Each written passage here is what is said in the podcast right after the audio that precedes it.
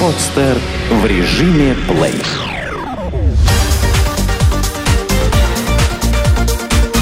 Банк.ру. Информационный дайджест. Как купить голубые фишки? После кризиса многие боятся приближаться к фондовому рынку и даже слышать не хотят об акциях. Но это неправильно. Крупные финансовые потрясения случаются раз в 7-8 лет, а в остальное время ваши деньги должны работать. Новичкам мы советуем обратить внимание на голубые фишки, то есть крупные компании, на которых строится вся экономика страны. К таким грантам можно отнести «Газпром», «Сбербанк», «Лукойл». Голубые фишки хороши своей устойчивостью. Да, в кризис акции всех компаний дешевели, но так было везде. Первыми при этом всегда оправляются от кризиса именно акции голубых кровей. Они же представляют флагманские компании, которые обладают отличной устойчивостью, капиталом, репутацией, поддержкой государства. Все это можно хорошо проследить на примере Сбербанка. В январе 2009 года бумаги этой кредитной организации стоили 15 рублей за штуку. Уже в октябре они дошли до 70 рублей. То есть ваши вложения выросли бы почти 5 раз. Интересно, что кризис был еще в самом разгаре, а бумаги Сбербанка уже были дороже своих докризисных показателей. Чтобы купить акции, нужно сначала выделить сумму, которая вам не понадобится около года или двух лет. С последними деньгами на акционерную тропу лучше не ступать. И выбрать акции, в которые вы бы хотели вложить свои деньги – Постарайтесь разделить капитал, вложив часть в нефтяной сектор, часть в банковский и металлургический. Затем обращайтесь в офис любой инвесткомпании и заключайте с ней договор. По закону сами вы не можете покупать акции, поэтому за вас это будет делать профессиональный участник – брокер. Открывайте у него счет и можете делать свои заказы. За каждую сделку брокер удерживает комиссию, но она небольшая – суммы 150 тысяч рублей могут взять 50-100 рублей. Высокодоходный и очень опасный. Эти акции могут долго топтаться на месте, резко падать, а затем резко вырастать, принося прибыль в сотни и даже тысячи процентов. Добро пожаловать во второй эшелон. В чем суть таких бумаг? Чем они отличаются от голубых фишек и какие риски в себе несут? Условно, все акции, которые торгуются на бирже, можно разделить на эшелоны. Самые крупные компании – это первый эшелон, или, как их еще называют, голубые фишки. На российском рынке это «Газпром», «Сбербанк», «Лукойл», «Роснефть», «Норильский никель» и другие. Капитализация каждой из этих компаний составляет 50-150 миллиардов долларов, а ежедневный объем торгов на бирже – более 50 миллионов долларов – объяснил банк.ру старший аналитик Норд Капитал Роман Ткачук. Все компании, которые по своим размерам идут за первой десяткой, относят ко второму эшелону. Капитализация у этих компаний ниже, чем у голубых фишек, а объемы торгов вообще вялые. В акциях второго эшелона бывают дни, когда по бумагам не проходит ни одной сделки. Зачем же тогда покупать акции небольших компаний, по которым-то и торги идут неважно? Все дело в потенциальной доходности, ведь акции второго эшелона могут в считанные дни показать рост в сотни процентов, что для голубых фишек просто неосуществимая мечта. Например, привилегированные бумаги компании «Чита Энергосбыт» всего за три месяца 16 ноября 2011 по 16 февраля 2012 года выросли на 348,4%, а Мурманская ТЭЦ почти на 135%. Для сравнения, если посмотреть лидеров среди голубых фишек, то максимальный результат за этот же период показал Сбербанк, подорожав лишь на 21%. И для голубых фишек это считается очень хорошим ростом, тогда как для второго эшелона даже сотни процентов – обыденная реальность. Но за возможность хорошо заработать нужно платить. И в этом плане второй эшелон подготовил инвесторам целый кладезь дополнительных неудобств и рисков. Помимо уже упоминавшейся низкой ликвидности, когда инвестор вынужден порой ждать неделями, пока найдется покупатель на его акции, или продавец, желающий их продать, есть еще один минус – спреды. Спред – это разница между ценой покупки и продажи – В голубых фишках он составляет от силы несколько процентов, а вот во втором эшелоне диапазон расширяется до десятков процентов. Также во втором эшелоне акции продают не штучно, а небольшими партиями от 100 до 1000 бумаг, что вынуждает инвесторов вкладывать в акции сразу солидные суммы денег – по словам Алексея Докучаева из инвестиционной компании «Первый доверительный управляющий», компании второго эшелона отличаются меньшей прозрачностью, поскольку большинство эмитентов не предоставляют отчетность по международным стандартам, а также не имеют четкой стратегии и политики. Компании второго эшелона часто имеют сложную и непонятную структуру собственности. Компании второго эшелона могут сильно реагировать на негатив – по словам главного аналитика брокерской группы IT Invest Проспект Александра Потавина, Сначала акции лишь наблюдают за голубыми фишками. После выявления общего нисходящего тренда начинается массированное снижение гораздо быстрее фондового индекса, включающего в себя крупные компании. В дальнейшем на максимуме снижения спрос на ряд акций может вообще исчезнуть, как это было в конце 2008 года, говорит банк.ру специалист.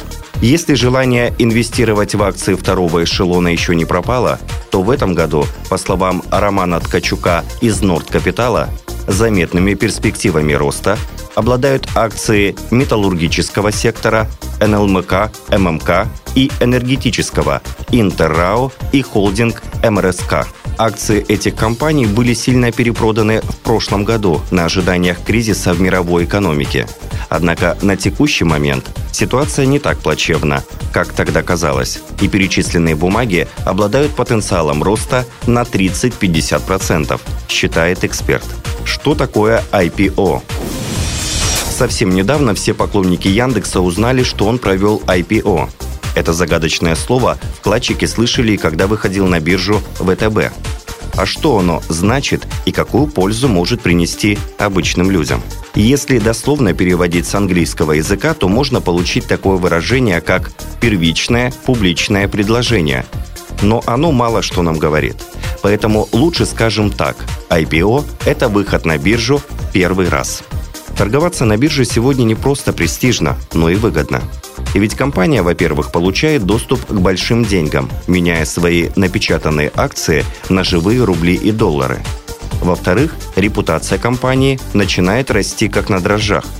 Банкиры готовы биться за право выдать такому клиенту кредит. Разве плохо? Ну и в-третьих, повышается прозрачность и открытость компании, а для дальнейшего развития это только плюс. А что же получают клиенты компании, вышедшие на биржу? Более качественный продукт или услуги. Публичная компания должна всегда стремиться к новым высотам, каждый раз удивлять своей прибылью. А как это сделать без качества? Кроме того, клиент получает гарантии в надежности компании. Для вкладчика, например, банка, это очень важно. В ходе своего IPO Яндекс получил от инвесторов 1 миллиард 300 миллионов долларов – кстати, благодаря бирже можно более точно назвать стоимость компании.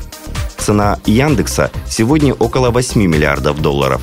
Для сравнения, весь Аэрофлот стоит меньше 3 миллиардов долларов. Как вложить деньги в иностранные акции? Российский рынок акций очень интересен, но когда падают цены на газ, нефть и металлы, то искать здесь практически нечего – может заглянуть за рубеж и поэкспериментировать с иностранными акциями. Сегодня выйти на зарубежные рынки не составляет никакой сложности.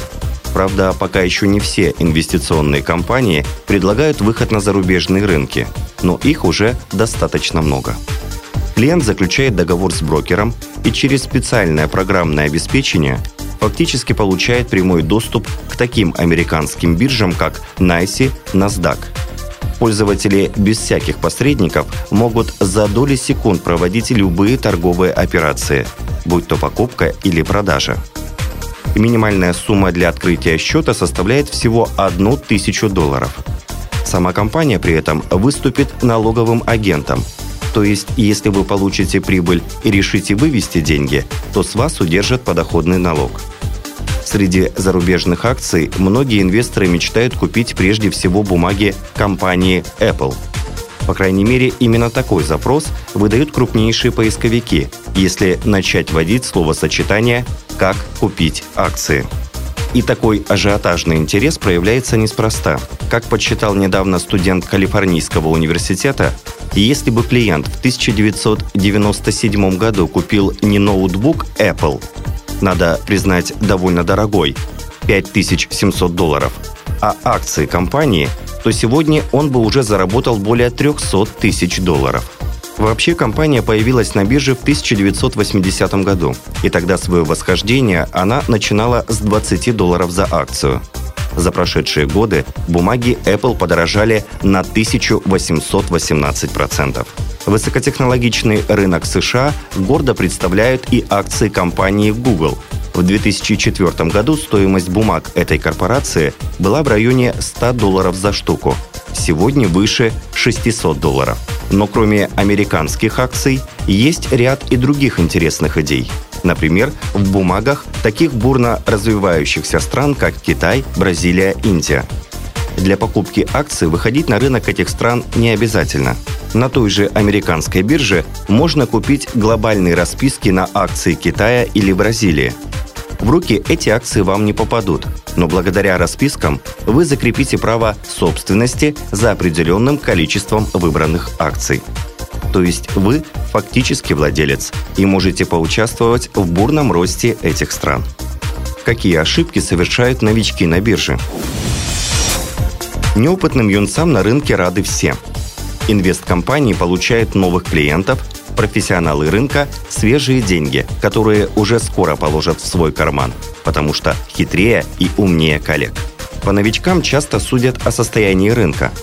Если на биржу в массовом порядке повалили вчерашние курьеры, водители с минимум знаний, значит рынок очень дорогой.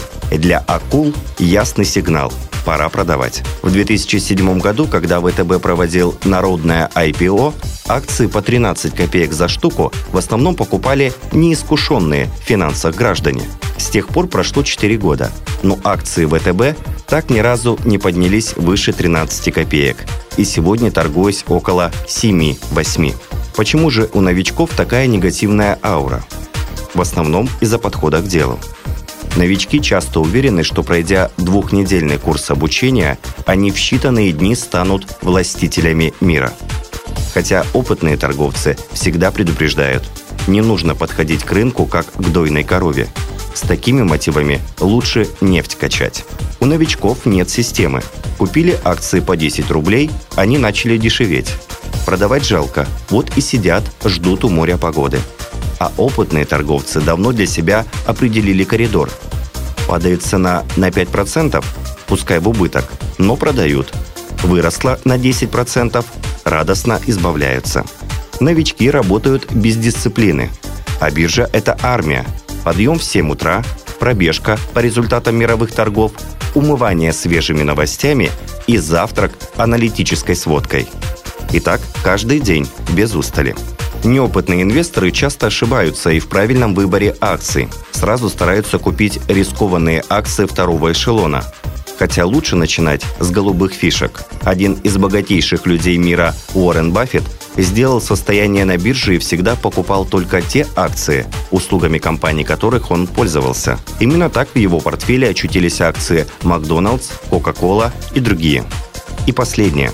Стоит помнить, что переиграть весь рынок нельзя – можно только подстроиться под него и заработать на этом. Эту статью вы можете прочитать на сайте bank.ru. Сделано на podster.ru Скачать другие выпуски подкаста вы можете на podster.ru